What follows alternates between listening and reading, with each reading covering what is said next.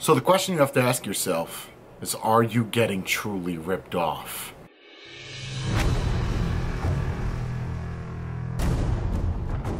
What's going on everybody? Jay Hayes here. So today I'm going to be doing more of an informative video than I am a review. There's just something I want to go over that I feel most people should know and take note of. Things that we do daily in life, we never really pay attention to them until someone actually brings it up and then you realize, okay, this is how this is going down. One of the great examples are the new fad of vaping called pod systems. I don't want people to take the word fad as something hardcore like it's a phase, but it is in a sense. This is gonna die down, especially when people start realizing how much money that they're truly blowing and throwing out of the window. If you were to buy an average 30 mil from anywhere, whether it be something high end, whether it be something mid, let's just say average is $13 for a 30 mil.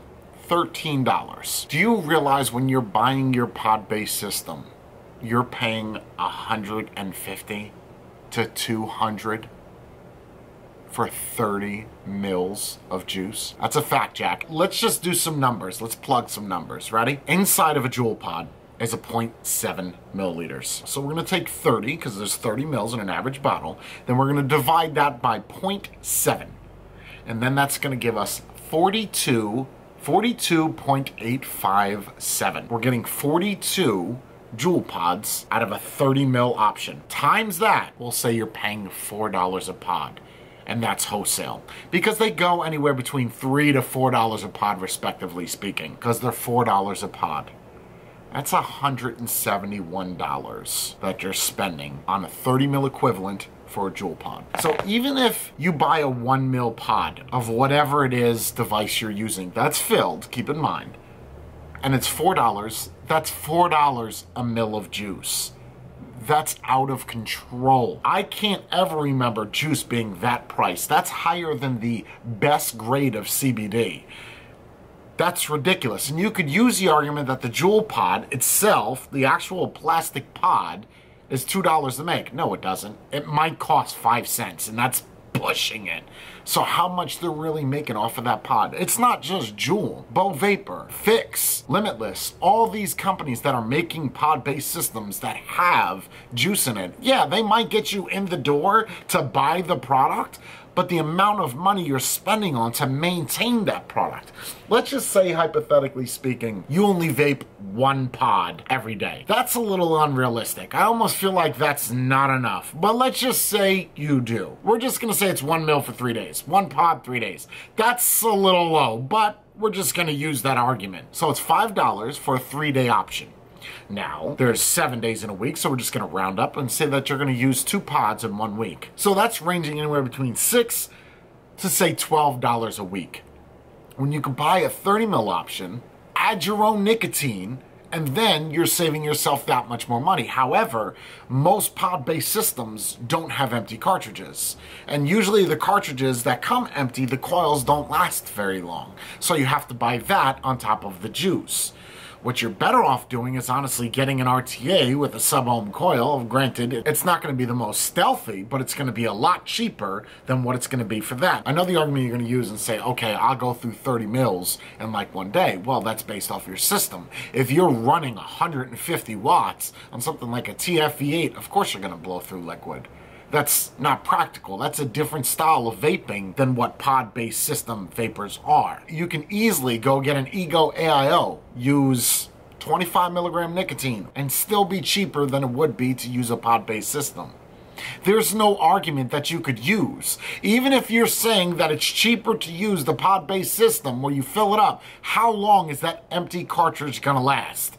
You might fill it up, what, two, to four times, depending on how sugary the juice is, then you have to buy another pod. Let's just say an empty pod is $1, which it's not, but let's just say it is. That's another additive thing. You are better off getting a coil on a sub-ohm tank that you know how it's going to hit and how it's going to work.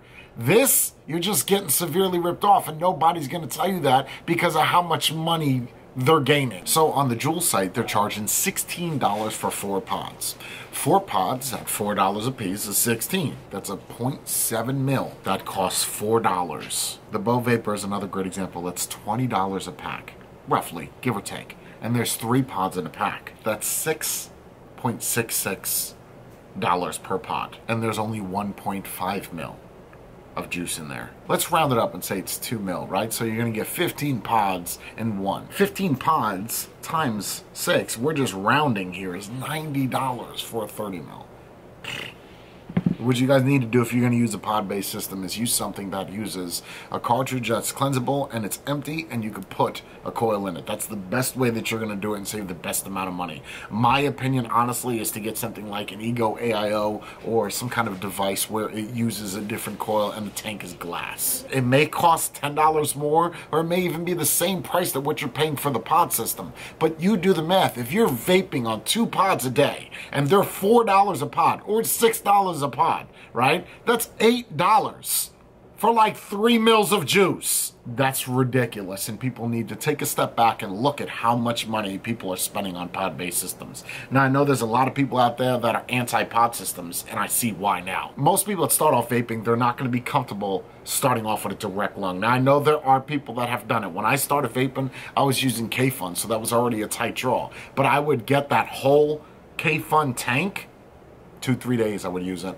for one tank. Because of course I was using such low amounts of power and such a high build I didn't burn juice like crazy. That would be the most optimal way to go but I feel that most people that are vaping at this point again are not going to be the hobbyists. They're not going to be the people that's blowing clouds. It's going to be really designated down to the pod system. And this whole thing happened two years ago with the blues with the logics maybe longer than that the enjoys which is now out of business. But all these companies are making those devices. You think that you're getting more bang for the buck, but you're not at all. So just keep that in mind next time you're buying a pod-based system. What I'd recommend is honestly something that's very, very easy to obtain and is not super expensive like buying pods that have juice in it. Something also to mention is on pod-based systems, they'll say that it's 50 milligrams or that it's 36 milligrams. All you have to do is take a decimal and move it over. So if it's 56 milligrams, that means that it's 5.6%. If it's 36, that means it's 3.6%. If it's 6 milligrams, that means it's 0.6%. That means inside that pod, that's how much of that pod is actually nicotine. The argument you can use is that nicotine is expensive. Yes, it is. It's the most expensive part inside of e-liquid. Especially flavor. Flavoring is dirt cheap. The quality of the nicotine is going to dictate how much that bottle should sell for. And I'm not going to get into all the different qualities, but I can assure you that 95% of the nicotines that most of these companies are using for pod-based systems is all the same exact company. That's a whole nother video that I'll save for another day. I know that there's going to be threats on taking this video down because a lot of companies are not going to like that I'm bringing this up, but I could give a shit. When do I ever care whose feelings I hurt? Remember, I'm for you. I'm not for them. And I've kept it real. Have you? Out.